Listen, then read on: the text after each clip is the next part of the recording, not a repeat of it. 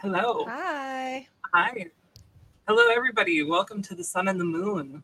Uh, this week, it's going to be just Alex and I talking about cation exchange capacity. Um, a very important Yes. topic. I am super excited about this.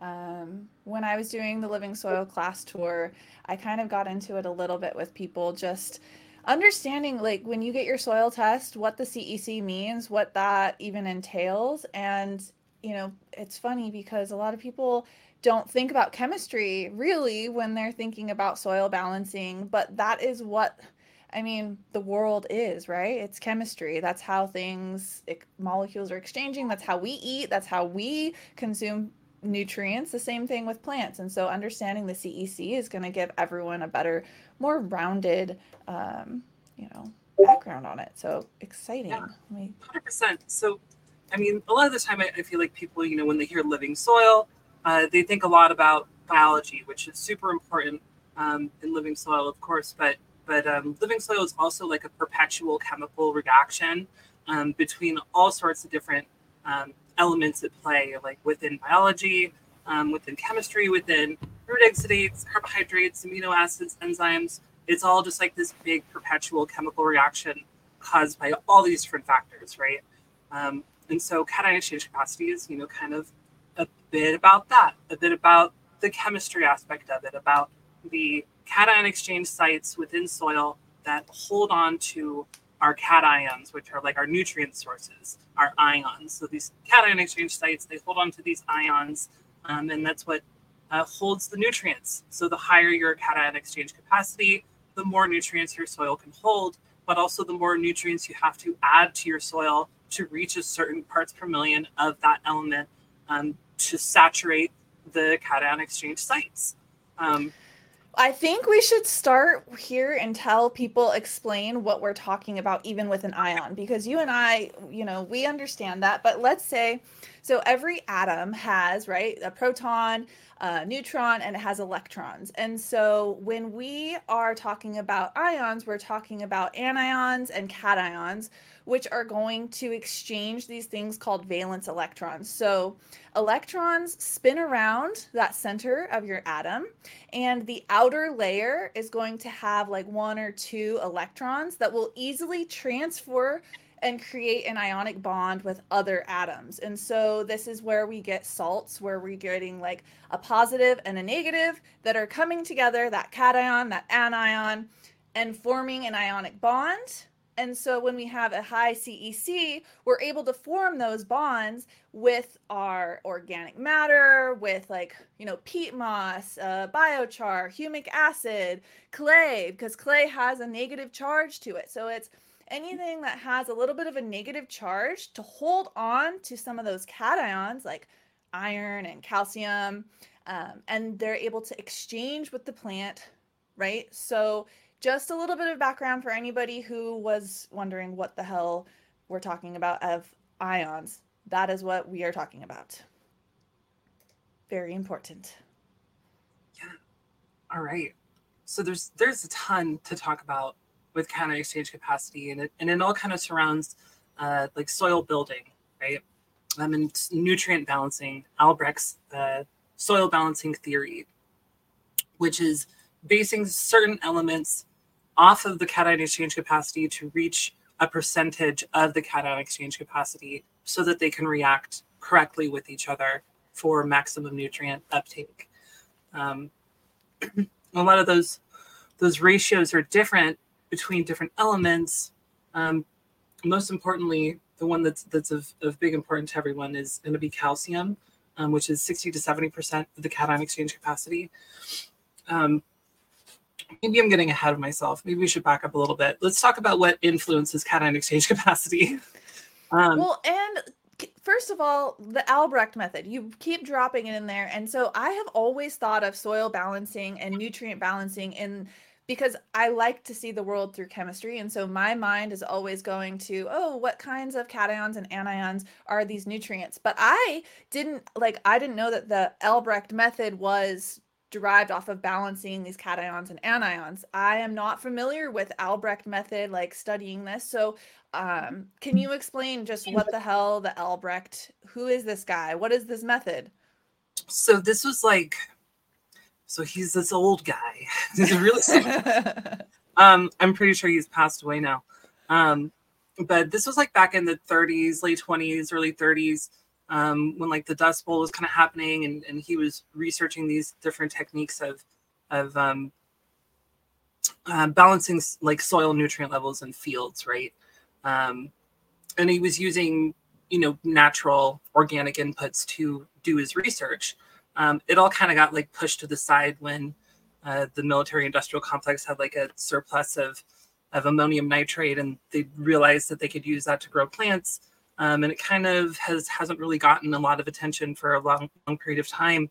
Um, in living soil, cannabis growers have kind of brought it back into like mainstream, um, using it to like balance their soils, which I think is pretty cool. That that cannabis has kind of facilitated the the rebirth of this science study.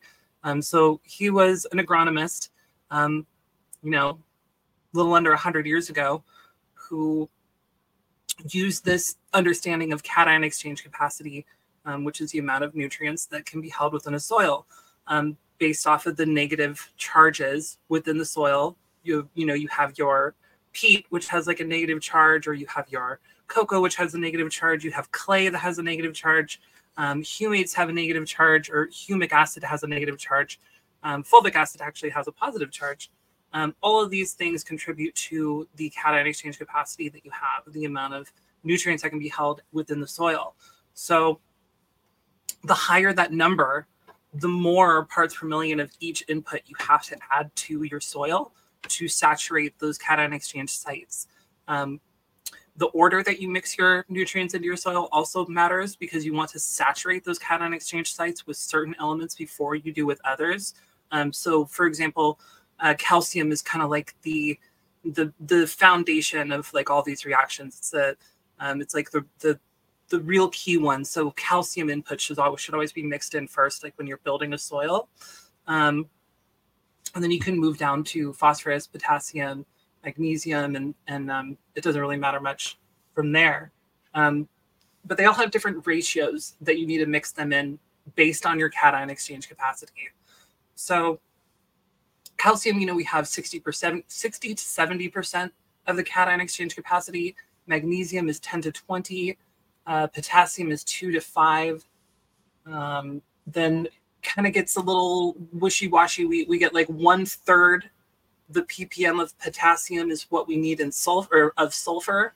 Um, and then like equal amounts potassium and phosphorus, while zinc is like one tenth of phosphorus. So all of these elements they bond with each other, they react with each other to become more or less chemically available, right? Um, and so it's chemistry in the soil. It's chemistry in the soil.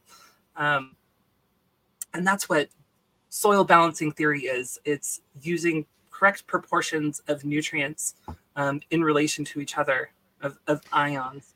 In relation yeah, what I, I see a lot of the times um, with growers, living soil growers especially, um, all growers really, who are using and trying to create their own nutrient schedule. You know, they're not going off of, um, they're just making things up as they go along. And what I see is a lot of over like toxicity, which then ends up locking out other nutrients because we don't have this balance in our soil. We have too much of something that, and it's usually uh, NPK. I see most people adding way too much NPK, and then you get a lockout of some of these micronutrients. And so I've always been kind of like, okay, you my preferred method is definitely native soil because you have it's just earth you know you got a lot it's a lot easier to balance your soil in native soil i find versus building it up from the ground right you're adding everything in there yourself mm-hmm. um but i find that if i go lighter I prefer to do that when I'm building something new and I'm putting my nutrients in. And then adjusting as needed because you can't go back once you add too much in. And so you see this uh, uh, i think potassium or is it potassium or phosphorus that locks out magnesium. And um, you'll see people see like oh a magnesium or manganese lockout and but they have sufficient manganese. And it's like okay well then you can spray and test your plants to see if that's what's going on um, with like a magnesium or manganese salt. And then if it adjusts and then it goes back you can kind of play around and do different little experiments. But once you put that in your soil it's like really hard for you to take that back. So like lighter don't more food more nutrients isn't going to mean you're going to have like a bigger yield or more abundance. Like that's not necessarily true. Right now we want to figure out that's why we're talking tonight we're talking about balancing we're talking about the different ratios of these different nutrients and how that affects uh, all of that the cec affects it. So if you get your soil test back and you're seeing that you have a high cec you're going to need to oh yay here we go. Um, you're going to need to adjust what you're adding and how much oh it disappeared Was that you or Ken? Okay. Uh, scroll scroll down a little bit, Ken. Yeah, and, and to kind of piggyback off what you're saying, um, I think that there's a lot of like really bad habits um, that have been learned through like synthetic growing, where people are used to adding nutrients every day to their water and watering it every day because they're growing in an inert media, um, and they need to provide nutrients with every watering that they have, right?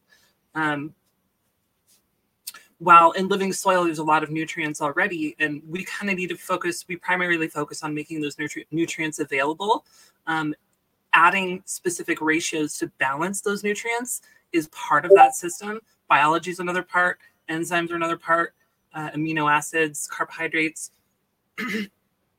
all of those things um, are really like the key to making your nutrients available while we just need to make sure the foundation is there so so this this chart here um, this is an article I wrote. You can find it at the link uh, provided here, and I'll post it in the comment section.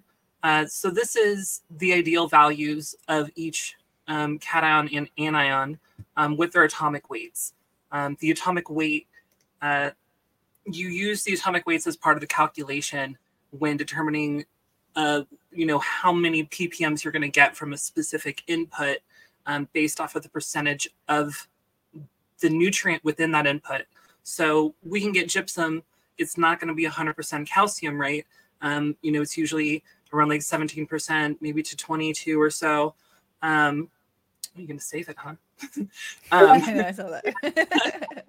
and uh, so you'll use that percentages based on the atomic weights. And there's some calculations. It's all explained in this article. It can be a little bit complicated, but um, you use those to come up with the ppm and then you use that to calculate how much weight of each input that you use to bring it to the appropriate level um, and this is this is like such a huge part of living soil growing uh, that i think a lot of people overlook it's really easy to get carried away with pump it with nitrogen pump it with you know in veg pump it with uh, potassium and phosphorus and flower um, and that's just what we do because that's what i did when i grew in in you know hydroponic or whatever. That's what the grow guy told me at the hydroponic store. Because um, it's like kind of what people have been told about growing cannabis for so long um, when in living soil we're kind of dealing with different systems here.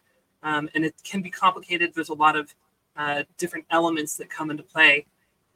But you set your foundation you get the nutrients that you need in your soil and then you focus on availability um, Sometimes the nutrients that you select, the inputs that you select, take a matter of time to break down.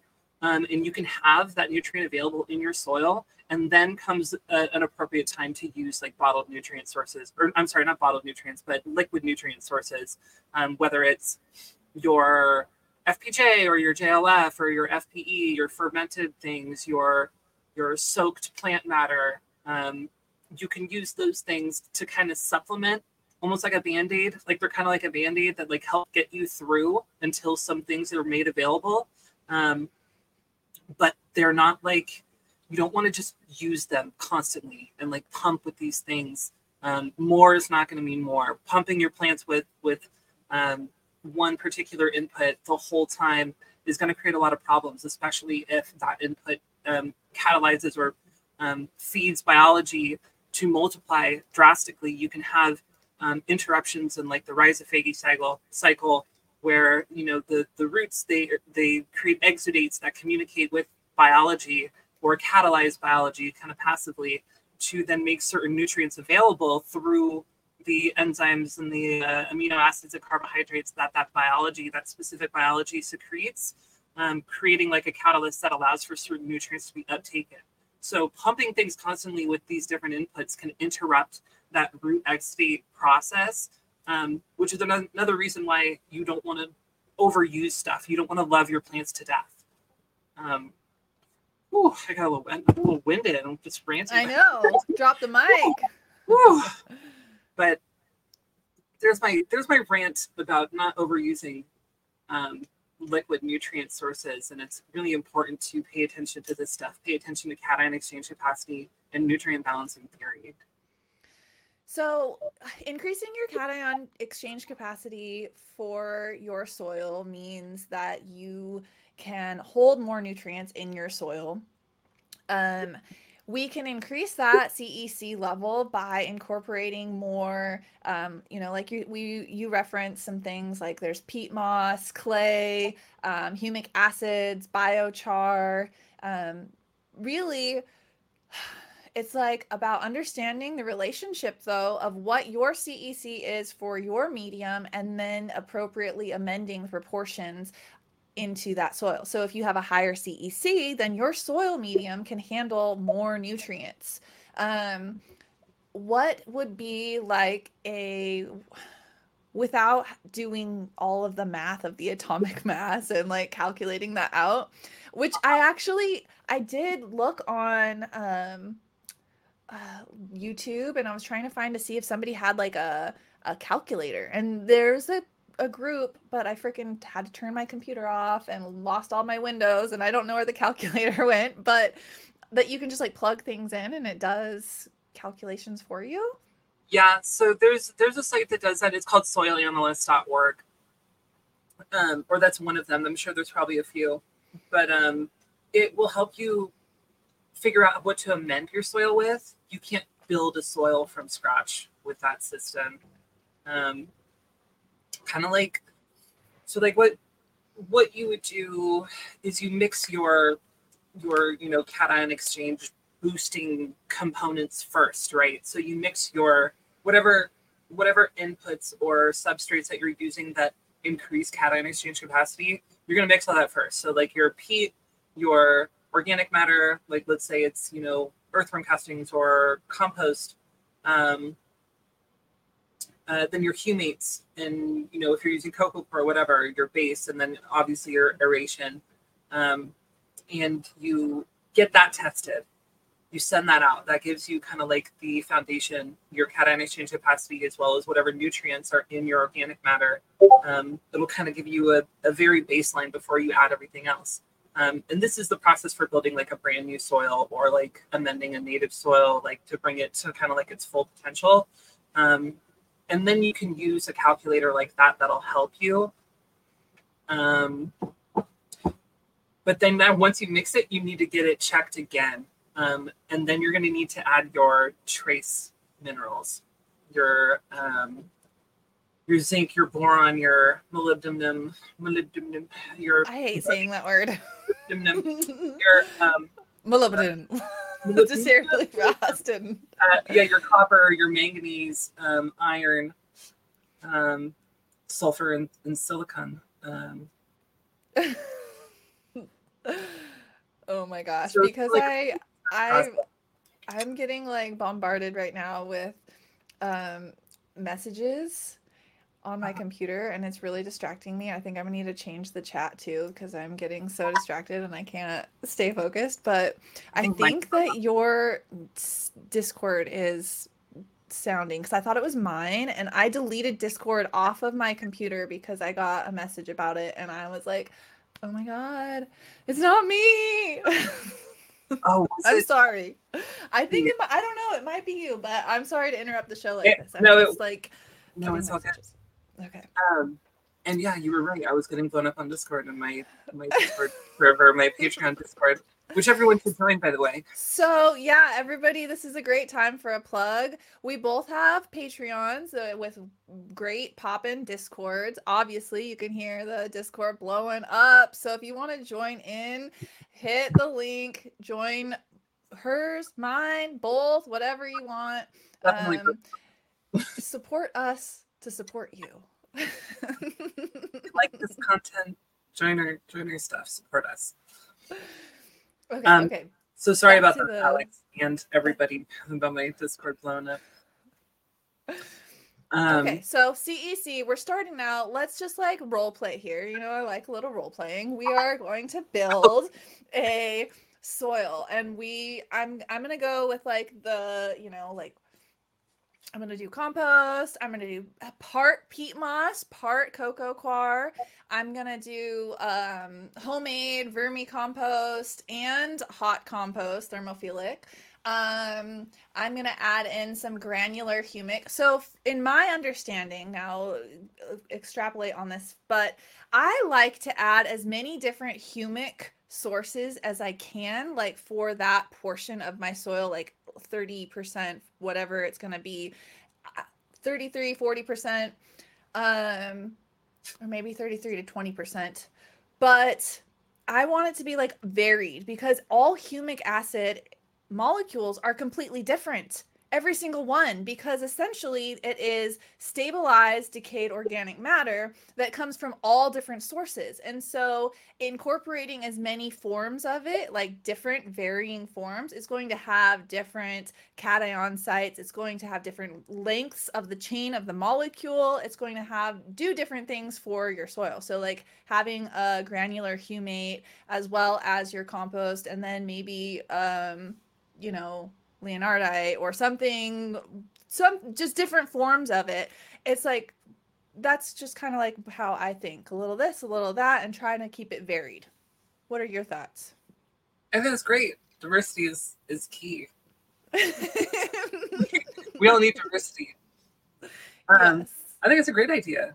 Um, and also like you know, uh, get some clay in there too. You know, all your oh yes we're we both love clay everybody you oh. guys if you want to know what to get us for christmas clay Okay, I gotta break it on that one and laugh. Okay, Clay, I'll remember that.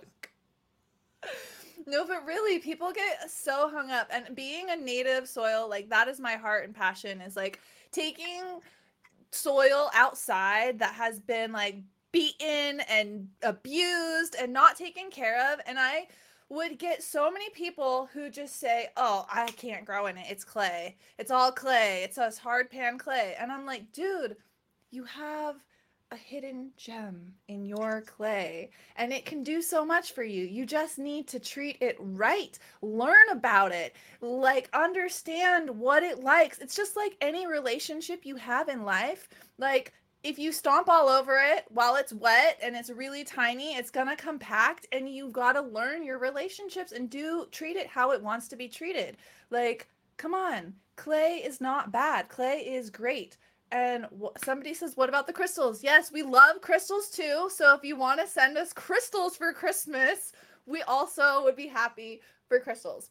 Um, somebody, speaking of presents, I love presents. Somebody made me this, and it's got my logo on it and microorganisms. Isn't that a thoughtful gift right there? There's some more ideas for you guys. Right? I'm sorry. I'm sorry. Back to clay. Clay is amazing.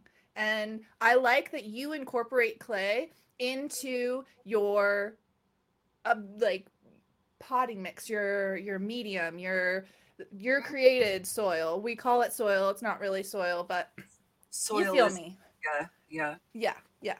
So I talk to people about that all the time. Like, sure, bring in some of your native soil. Try it out. Like it's full packed filled with micronutrients and it hopefully you got some clay in there. Obviously, like most people have a little bit of everything, you know? That's it's like unless you live at the beach and you just have sand outside. but what kinds so you're using like wolstenite Am I saying that right? yeah. So, well, I, yeah, I have no idea. Wollastonite. wollastonite yeah. Um, I know what you're talking about though. Um, so yeah, like wollastonite, uh, zeolite is is technically a clay. I'm using bentonite. Um, yeah, those are the three. Those are the three clays that you like or you're Mhm. playing with. One's in cat litter. One's in. Yep. One is um the liner of ponds. So if you guys, which you know, it's always a good idea if you own land to have some kind of pond if you can and catch your own water and doing that you can instead of get making like a water feature on your land with freaking plastic liner boo clay. Bentonite clay is really good for lining any kind of water feature. Um i wonder what like modeling clay is like what's the scientific Modeling, type you know like Oh, the like artists use like for like pottery. yeah oh. I don't recommend using that for your soil mix, but I'm curious. I mean, what what is that? What kind of clay is that? And I'm I'm just like really appreciate that you know all of the names, not all of, but you know, names of different types of clay. I was like down to like bentonite. I was like, yeah, I know bentonite, uh, wolstonite, wollastonite, whatever. Like a dinosaur, doesn't it? a little bit, a little bit. I don't know. Maybe that's what I think of. Somebody dumped a bunch of cat litter into a pile not far from one of their fig trees. It's the biggest one because it raised the CEC. And There's porcelain in it. It doesn't really give. It doesn't. I can't find. I can't find an exact. and understanding like the geology of your location if you are growing in native soil can be really fun because different types of rocks have different minerals in them and so you can be like oh like you know you've got your igneous and your volcanic rock but then like basalt and granite have particular mineral compounds versus like andesite or something like you know just like your quartz crystal has you know amethyst has iron in it instead of just a silicate. Um and then you can get all heady and be like you know knowing all those crystals that you're going to get us you can understand what minerals are in them and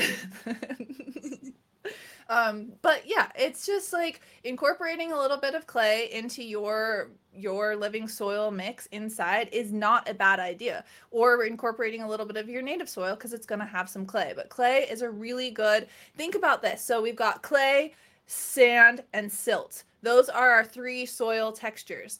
And they are just this particle size. And so clay is the finest and smallest of the particle size of soil. And so we have a more availability to that electron. That's why it has an, a negative charge because it is so small. So it's getting us closer to the parts of the atom. Don't use white clay. That's what Ken says. I don't know why. You want to use Uh, the colored clay has different minerals. The white clay has generally already been stripped of everything that's good in it. Um, And that's the recommendation by Leighton Morrison. Okay, yeah, like white soil is usually leached, so that makes sense. It doesn't it's not holding on to any mineral, minerals. And the more you know about the colors of crystals, the more you'll know and notice about the color of your soil and be like, "Oh, you know, like a lot of people I think that the most common is like red and iron. Um gray is kind of like older. I have a book on my Shopify that I wrote for the Living Soil class, and it is just a small ebook, but it goes through the, all of the different soil colors, soil texture, all about this. So I will drop that and use code welcome15 for 15% off, y'all.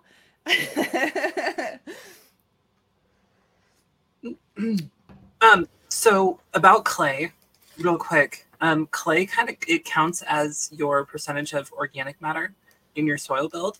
Um, Interesting.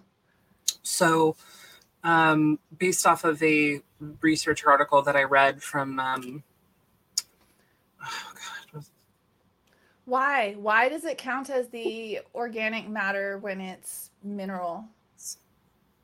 I don't know. What's the God, what's the name of that university? Anyway. Anyway, um I'm not sure why.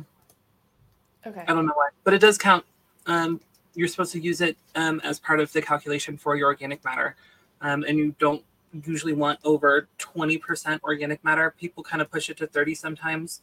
Um, I always stop at 20. Um, I'm trying to think of the name of that university. Anyway, so when you are adding clay, um, don't overuse it because it can affect your aeration. Um, there isn't any like exact research on like the appropriate amount of clay to be using in like a soilless media. so are Um, we talking like sprinkling or like like mixing it, like mixing? It. I know, but like like how much? Like uh, like a gallon of a I would- gallon container. It's like it's, keep it to like one or two percent. Okay. You know, not like a lot. Okay. One or two percent of your total soil volume would be added in clay. And uh, like we said, less is more. So there are downsides of clay if you don't, you know, like compaction, like she's talking about. So the tighter, the smaller the particle size, the less pore space you can have. And so compaction can occur if you aren't treating it right, tending to it. So, like, if you have clay yards, don't freaking walk on it after the rain. Um, if you're putting clay in, like a lot of people will try to mix clay and sand together, and that can tend to create like a cement almost.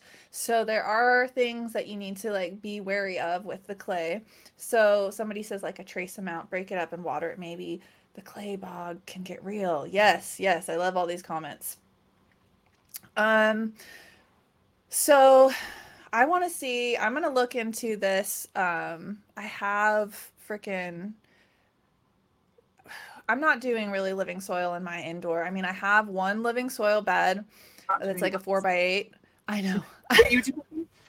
Well, it's a modified. I don't think it is because it's 10 gallon pots. You know what I'm saying? So Oh, okay. It's that it's not really mine. That's my husband's room. I have a four by eight living soil bed and I have a four by four bed and then I have my outdoor plants. His room is 10 gallon pots and it's just we do 10 the soil in that room is being used while it's growing and then we took all of the soil out and put it into like you know the tote that we bought it in like that giant tote and we're going to re-amend it test it and i'm going to now i'm going to put in some clay of i need to write this down Z, zeolite zeolite, bentonite bentonite, and Wollastonite. wollastonite Is Wollastonite- wollastonite wollastonite Wollastonite. bentonite bentonite i just think of like a bento box and it makes me hungry Cornell University. Ah, cornell university is like Cornell University. Seriously, they have the oldest agricultural research plot in America. They have been testing this uh, field since the 1700s and collecting data from it. So, Cornell is a website I love and use. You guys check out. They have so many different, like, I pulled my potting mix from Cornell University for building my soilless media. And they have so many different recipes for every single plant you can imagine. Like if you want to get into succulent or tropical plant or whatever, Cornell University is an amazing resource. I was going to sign up for some of their their non you know like not degree classes like they just offer some fun classes it's so fucking expensive i was like shit I just I can learn this on the internet. I can learn this from reading your books, textbooks. I don't need to take a pay for a class to listen to a teacher I'm not even going to listen to Yeah, anyway. But yeah. you, You can find a lot of those out. resources for free. Oh yeah, definitely. Um there's like, you know, unlocked libraries online that you can find like tons of textbooks. I when I was in college, I always tried to find the ebooks that were unlocked free instead of paying. It's such a fucking scheme like to pay $400 for a textbook that you're going to use for a few months for one course and it's like wh- no other books cost that much like what No, it's it's it's crazy. They're definitely They're just trying. milking all those students. yeah they're um, trying to keep so there are- a lock on that Yeah. Oh yeah, for sure. So there are a few other things I want to talk about um, and cover um, in regards to cation exchange capacity and Let's And- do it. uh, soil balancing theory. Um, the first one is when we're using these these inputs, when we're using our amendments. You know, most of them aren't just one thing. Like they're all just not one thing, right? So we have like calcium sulfate. We have you know like langbeinite is sulfur, potassium, magnesium, um, and they all have different values of those nutrients. Um, those multiple nutrient values need to be considered when balancing overall. So like if you're if you're low in um, potassium and you want to add langbeinite, you're also adding magnesium um, and sulfur. And so you need to keep that in mind when doing your calculations too. Um, is that when you add something, you're not just adding one thing, you're adding two or three or four, um, and Mhm. including trace minerals too, like if you're using kelp. Um, you know, there's a lot of trace minerals in there also. And if you add too much, um, uh, if you add too much, like of a trace mineral, uh, like manganese, you're going to have manganese toxicity and you're going to deal with huge problems. And it's almost impossible to get those trace minerals out of your soil. Um, and this is one of the reasons why living soil can be really complicated and why some people get really frustrated with it. Um, so, this whole system is super crucial to understand and to utilize um, because you can have an overabundance of one nutrient that creates what looks like a deficiency of another.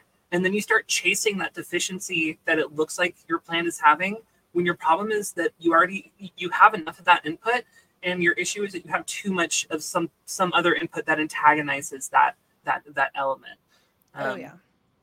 I see that all the time in the like plant problems. People post their pictures. Is this a deficiency? And I'm like, that's it's a to- uh, deficiency, but it's a toxicity. And I kind of think of it a lot like Western medicine versus like Eastern. Like you're chasing and trying to treat the symptom rather than looking at the root cause.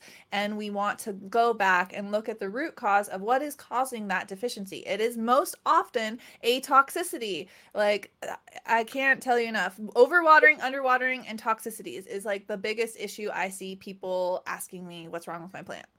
And that's that's a great point um, because the uh, the, abil- the ability for these inputs to solubilize um, affects a lot of, is affected a lot by the moisture content of the soil. And so at times people will let their soil dry out and then it'll look like they have a deficiency because that element or that compound that your plant needed is no longer soluble.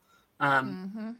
and you start seeing these deficiencies and then people start pumping with more nutrients and then you're just throwing your soil out of whack even more um, which is why it's super crucial to keep a consistent moisture uh, in your soil at all times Yep. because this, is how- I- this is how the I like to go for 50% water, 50% oxygen. It's like the average is what I, you know, try to maintain and not let it really drop below 30, 20% um, moisture level ever. I mean, and sometimes I forget something, What- you know, What, my tomato plants. are you, are you using to determine the percentage of moisture? Your finger? Yeah. my hands, my fingers. I think that um, if I hold my soil, I'll put my finger in. I, I mean, I've used uh, tensiometers, I've used soil moisture meters, and I just have watered a lot of freaking plants. And I will just feel it, and I will be like, okay, um, it should feel like a wrung out sponge. It should not be dripping wet, but it should be moist. I should be able to feel this. I shouldn't it shouldn't look and feel like you need to get your finger in there though. You can't be just like, oh, scratching the surface. Like go down and go on different spots of your soil. I'm just uh, you know, I I find that my finger after using moisture meters and using I, I can kind of you know and i know what i'm watering and what I, you're also if you're outside you need to play into what's the humidity what's the temperature. Like there's so many different factors at play here. And then my indoor i got that Blumat system set up with that tensiometer so i don't gotta mess with nothing. That's cool. Um, yeah, so the like uh, like field capacity, you know how to like check field capacity. yep Yeah, so um, just like Alex was saying, uh, you don't want it, you know, dripping with moisture. Um, what people used in the past, you know, to determine whether or not there's enough moisture is, is uh, you just grab the soil, You just give it a really good squeeze, um, and you just want like a drop of water to come out of it, like a drop or two of water, um, and that's field capacity. It's how much water can be held in an entire field, um, and that term is based off of like growing an acreage or whatever. But back in the day. back in the day, um, I guess I'm still living back in the day because that's my preferred method now. yeah. Well i mean it, it works just fine. Um uh you know i've kind of just i have a, a tensiometer. It's an Irrometer.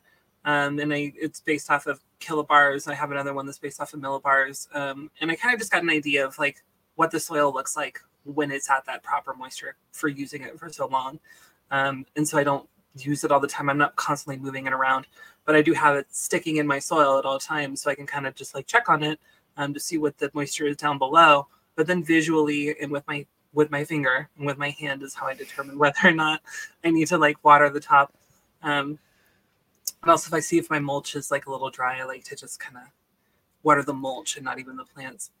I think this is a perfect opportunity for everyone to know that you are your best tool in the garden. No one can replace no tool, no tool out there, no input I mean, not like fertilizer, but nothing that you can buy can replace your knowledge and your observation. That just being present, looking at your plant, taking notes, whether it's actually like physically taking the notes or mental notes, and just remembering these things, like you are the best tool. You are going to be your best advocate for your garden and keeping it at its prime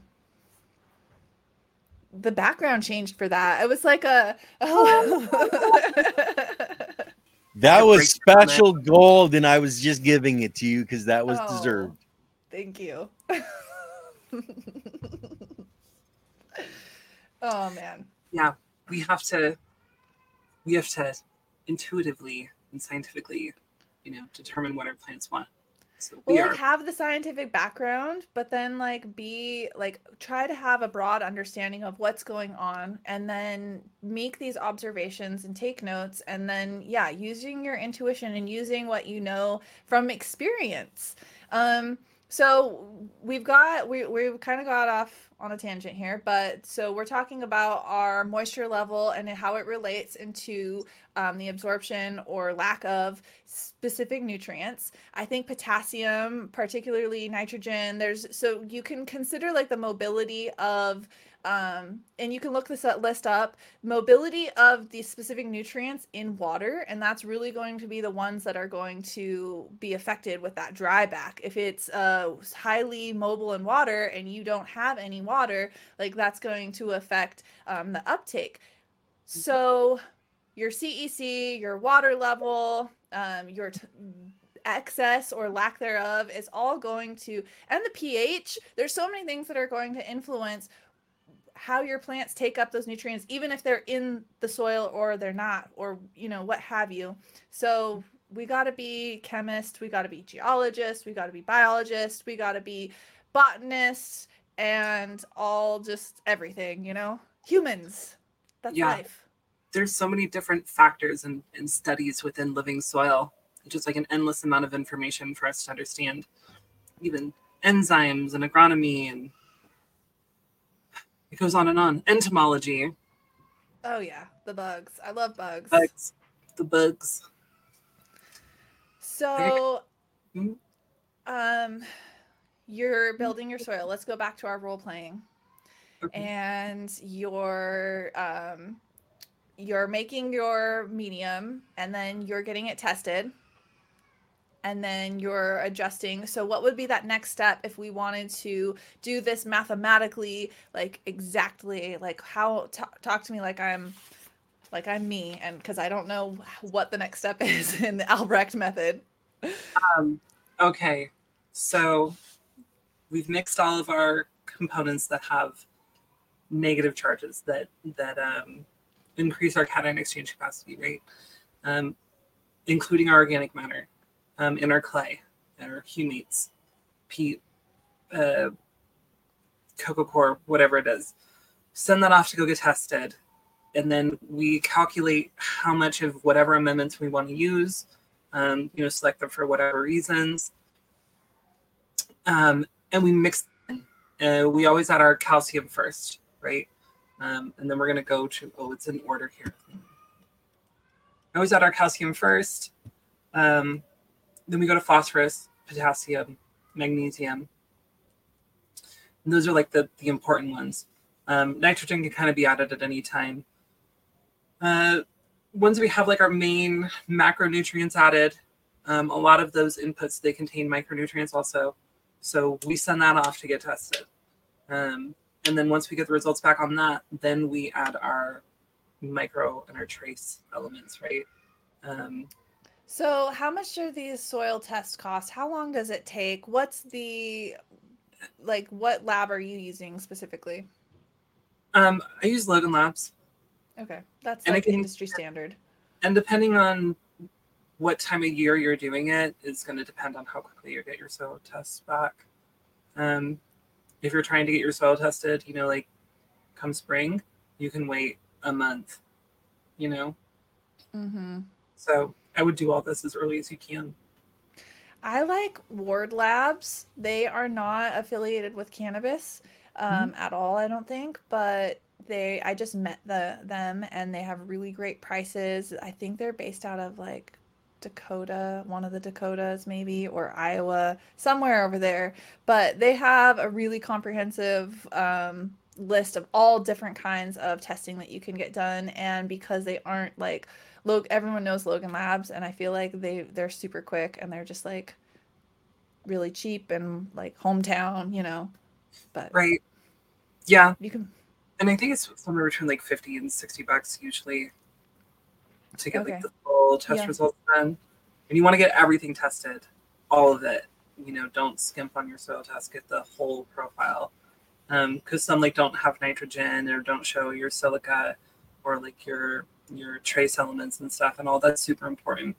Um, an analogy is like a chain, right? Whatever element is your weakest element um, the one that you don't have enough of is like the strength of the entire soil because it's all perpetual chemical reaction uh, and that applies to your trace elements too and a lot of the time a lot of these bag soils and stuff they don't even pay attention to these these trace elements um, so make sure that every component of the soil is present every component. Don't miss. every component don't miss a single one it can be a pain in the ass but you got to do it Okay, so how many times are you getting your soil tested? like in a cycle Well, like yeah, in a year. in a year Yeah. Well, i don't know Like it's a like, lot. I usually do like twice a cycle. So i'll do it like before i plant plants and you like make sure i have everything in there before i put my plants in. Um, and then like as i'm approaching flower i'll test it again. Yeah.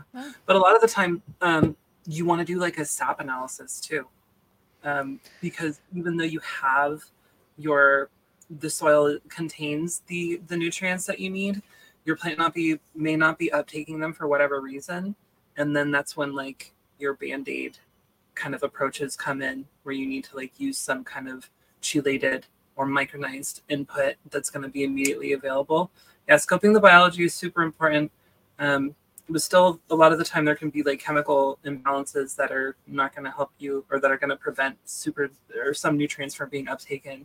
Um, and a lot of the time there are processes that are really difficult to to determine it could be with biology it could be with enzymes it could be a whole bunch of different things um, redox right like redox affects your cec um, which is you know mostly contributed by like uh, the root exudates of other plants and stuff um, so you can have enough nutrients, still not have it be taken up, up by your plants. So get like a sap analysis done and show like what exactly is missing in your plant. And then you can apply it like through foliar applications or through like a chelated input or a micronized input that kind of bypasses a lot of these processes and just go directly into the plant. We got to have Soilscape Solution on here. That's what he's all about. His business. I don't. Do you know Soilscape Solutions? The name sounds Oh. familiar. I don't remember. I'm sorry, guy. I don't remember your name, but I remember your company, and that's what you want to hear. Everybody wants to hear. So he sent me his Foliar Escape. Um, I haven't even played with it yet. I feel bad. I, it's been sitting there. Um, but he does um, basically you can send your soil sample to him and he will have a unique code for you like a QR code and you can go back so it'll track all of your soil testing. He'll give you specific um, you know, consulting on that result of your soil testing and then he has a whole full year application he does soil sap uh, he has soil testing and sap analysis to compare what's missing because you know like phosphorus is one of those that that you can have a, a ton in your soil and it won't show up in your plant because it can it, it's really easy to get bound up in the particles of your soil and so um, you can look at the soil, the SAP analysis. I keep saying soil first, SAP analysis, and then compare it to your soil testing and see what's missing, what your plant isn't taking up. And then that's going to give you more inference for how to adjust your soil. Like, okay, do you need more biology that's going to create specific enzymes that are going to solubilize it? Um, do you need to, what do you need to do? Um, but his company, he just is an incredibly intelligent man and he does consulting but creates like these full year applications and builds soil for people for commercial growers in NorCal and it's all based off of this and it's just he's he's great to talk to. We should definitely have him on here. Okay. Let's do it. Yes. I have never gotten a SAP um, test done. I would love to, but I just haven't done it because I'm lazy it's just another thing to do, right? Just like another thing on the list. I should say I'm not lazy. I'm just really busy. I I'm fulfilled. I have a lot of things, um, and SAP testing just hasn't gone on my list. So I should though. Let's do it. Goals for 2024. Not making it a goal for 2023. I have too many things going on the rest of this year. Um, so let's uh let's review this. Let's recap what we've discussed. So we've talked about the CEC, what it is, how cations are exchanging with your plant because of the CEC in your soil. How we can increase it. We can increase it with organic matter. We can increase it with clay. We can increase it with peat moss, uh, coco coir, biochar, humates. We can then adjust our nutrient content according to the CEC that we have. We need testing done for this though, and we need to have the knowledge and or the calculation of the atomic mass of our nutrients that we're trying to deliver according to the soil testing CEC. Then we're testing our our plants sap to yep. compare it back to the test results of our soil after we have amended it according to our soil testing.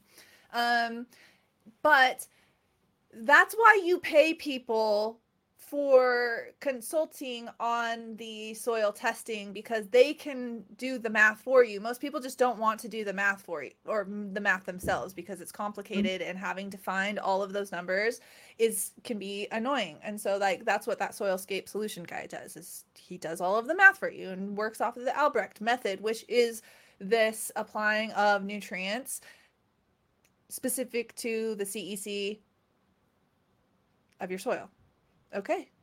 Everybody, you all know what CEC is and just a little bit into the Albrecht method of balancing soil. So I'm excited to continue exploring this with you because you know like i like i said i think of things in terms of chemistry and so for me i was like yeah this is you know i understand cec i understand the chemistry that's going on but i had never known that there was this guy out during the Great Depression who was doing this, and it's really freaking cool. And I think that we should be celebrating these people more because everyone deserves to be recognized for the benefits that they are giving the world when it is benefiting the world and our plants. Okay, so what's the next step in learning like how to calculate? We should have like a whole another freaking thing on calculating. I've tried to post, so I have an article on how to do it. Um, it's math. It's a lot of math. Um, and if I speak it, it'd be like someone spoke complicated math to you in math class.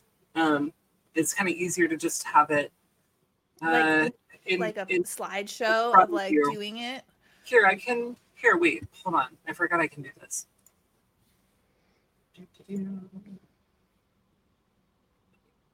Oh my god, I have so many things open.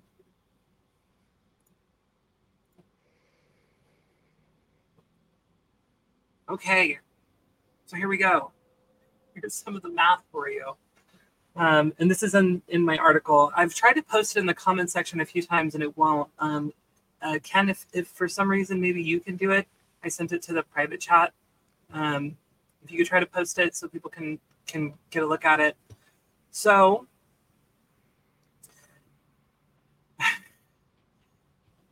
so we have like our um uh, let me just start from the beginning. So we have like a an amount of of um, cation exchange sites that we want occupied by a nutrient. So for calcium, an ideal percentage is 70% or 0.7 in decimal form. So we multiply the CEC value by the desired percentage in decimal form, which is this was just an example. Um, you can see up top right here, um, just an example of 20 CEC, which is pretty, which is pretty solid. Um, you know, we should be hitting 20 CEC. Um, you know, it's a good number. So anyway, we're multiplying 0.7 by 20 our CEC, which gives us 14 milliequivalents, which is just a measurement in calculus or in uh, chemistry um, for the amount of a, a chemical, right?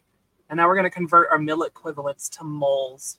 Um, I'm like trying to read it on this screen, which is all small. Let's move over here. Um, so we have moles are milliequivalent over 100 grams.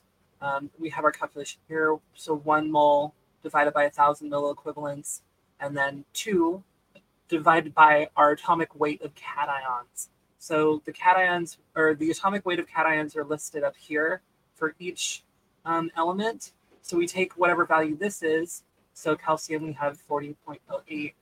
Um, and we do this multiplication here, which becomes this. And we get this amount of moles. Oh, we get this moles, right? Um, now we're going to convert that to grams. So we use our um, uh, calcium. So this 40.08 multiplied by our mole gives us 0.028 grams. We convert that to, this is based on, um, sorry,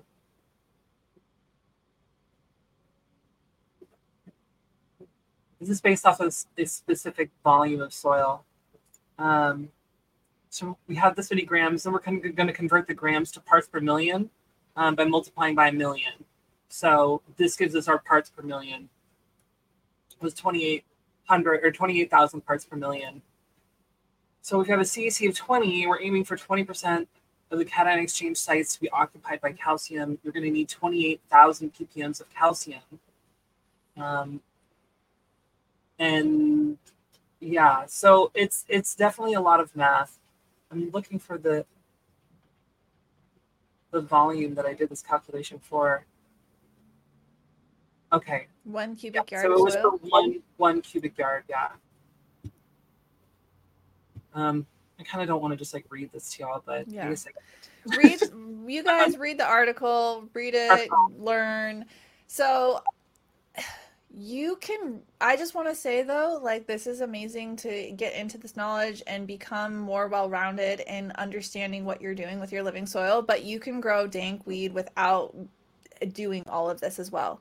Like you can have a robust microbially active it's just like having knowing that this is there and knowing that you can validify what you are doing with these numbers and it is backing you. So like there's the do it before or do it backwards like method, you know what I'm saying? Like to check yourself. And I think that there's a lot of people who are growing amazing cannabis. And so don't be like t- terrified that you can't grow cannabis if you don't want like some people don't have the money to go get their soil tested. They're just home growers who are growing for themselves because or a family member who needs medicine. So don't let this intimidate you. Take it a bite at a time and start thinking about maybe just thinking about the CEC of your soil and then thinking about how much you want to add in and then start thinking then you can start going down that path of the atomic mass of your plants and calculating this all. Or you can say like hey like just knowing the percentage of the cation exchange sites that calcium wants 70% just having that knowledge like don't get overwhelmed. Not a freaking calcium uh, being taken up in cec sites so slow pieces don't get overwhelmed um i think that having you know you but don't be intimidated that you can't grow with without doing this Yeah, It's definitely true. But if you want like exact preciseness, I can. I can for instance like didn't you run into like um and you can do things on paper and then biology and life can change things up for you because didn't you have a problem with your phosphorus that you calculated it to be a certain was it phosphorus Oh yeah, yeah. hmm right Yeah. So like I uh, I added enough phosphorus based on the calculations, um, and then I didn't have equal ratios one to one phosphorus to potassium, which is what you're supposed to have one to one um, parts per million of phosphorus and potassium, which I didn't have, but I calculated it to be so. Um, I still don't know why that happened, but um, it has something to do with with phosphate, right? Because you're supposed to have equal equal amounts phosphate to potassium. I remember Brandon Rust talked to us about this, um, which was that you needed to have equal amounts phosphate to potassium, and so you can add phosphorus um, and not have enough phosphate. Uh, And so phosphate or anything really with an ATE is just uh, an anion with a specific number of oxygen molecules attached to it. And so it because oxygen is one of those um, molecules that's really easily like changed off that's like likes to move around it's a gas right um we can see that phosphate like my my, my understanding with that phosphate would then be uh, more easily available versus a phosphorus, which is what isn't bound to oxygen. So it's not as easily solubilized or available to the plant because then phosphorus can just get tied up. And so maybe you're adding, you know, like your phosphorus you're saying and not the phosphate. So it's not as, you know, you know what I'm kind of getting at here? right and so now i'm i'm um i'm supplementing with with um, micronized calcium phosphate which is rock phosphate um then i'm watering into my soil to get my phosphate levels up and i've noticed a big swell in bud development and just overall growth rate I love CalPhos. That's my my go-to for phosphorus um, amending when I'm doing any uh, phosphorus. Really, was like bring that in, CalPhos, calcium phosphate. Re- remember how we were talking about micronized um, inputs and how like they Mhm. were all expensive and stuff i f- so i found 50 pounds of calcium micronized calcium phosphate for $70 I think you can get it for twenty five dollars in freaking California at my old Peaceful mine. Valley, man. directly I love them. Yeah, I don't know if they Calphos. It's like a they everyone else charges so much more for it. I found it here locally and they were like double. You're saying like I think they were like sixty dollars for a fifty pound bag, and I look online and it was like twenty two seventy five at my old shop in Grass Valley, and I'm like, why is it so expensive everywhere else, and how can they have it so cheaply? is it micronized I believe so. Yeah. What's the name of this place? Groworganics.com and I can get you a hookup on pricing. They give me wholesale pricing, girl, but you have to fucking ship it. I actually had them ship me a bunch of things because I have such a good discount and their prices are so ridiculously affordable because they're going targeting like not weed growers, you know, just regular ass farmers who aren't making huge like margins I'm, I'm sorry. I have to step away for a second hold on I'll be, I'll be right back i'm so sorry That's okay. Um, I can actually hear my son screaming uh, his head off too. So we probably should wrap this up soon, and maybe we can go through some of the questions in a moment. Um, So we've got 12 questions. I think that's what I heard is your your son screaming. Oh yeah, it is my son that is screaming. You can hear him through. I'm sorry. He's like screaming bloody murder for me and I feel so bad, but Oh, yeah, let's wrap it up. yeah. Okay, well, we'll just quickly run through a few questions and then we'll let you get to your son. How's that sound?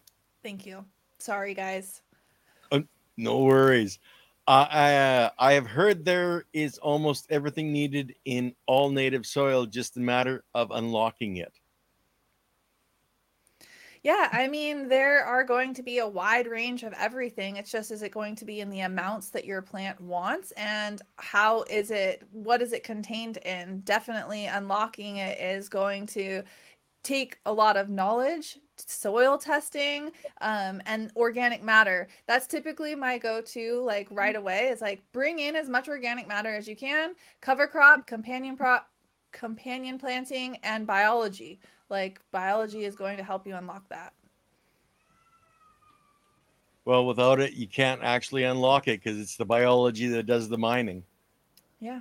There, So, um, native soil is uh, usually lacking in nitrogen. Yeah, nitrogen So- is highly mobile. So if you have a lot of water uh, and you don't have a lot of organic matter, that's what we we tend to not like. Think about agriculture nowadays. We just remove, remove, remove. We don't leave anything left in the crop. We don't leave any biomass, and so we're seeing like very low nitrogen because there isn't freaking anything. We're not putting nitrogen back in. We're always taking it away. hmm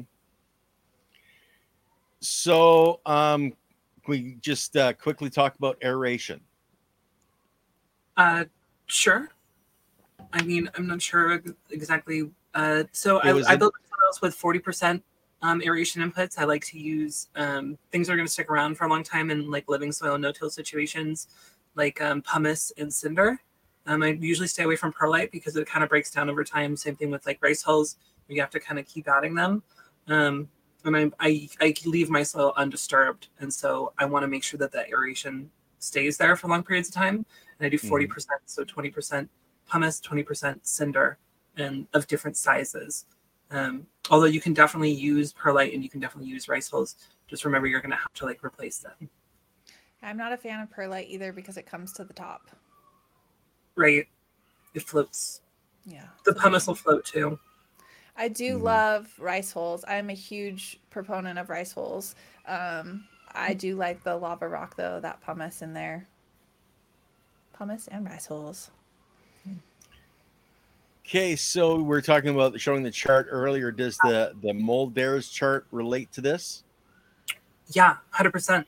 Um, so that chart, it references um, elements that antagonize and synergize with each other. It, they, they're 100% connected. Um, and calcium is like at the top of it, right? It's like the foundation that reacts with everything else. So yes, 100%. It's a very complicated chart. Um, you should definitely, everyone should definitely take a look at it.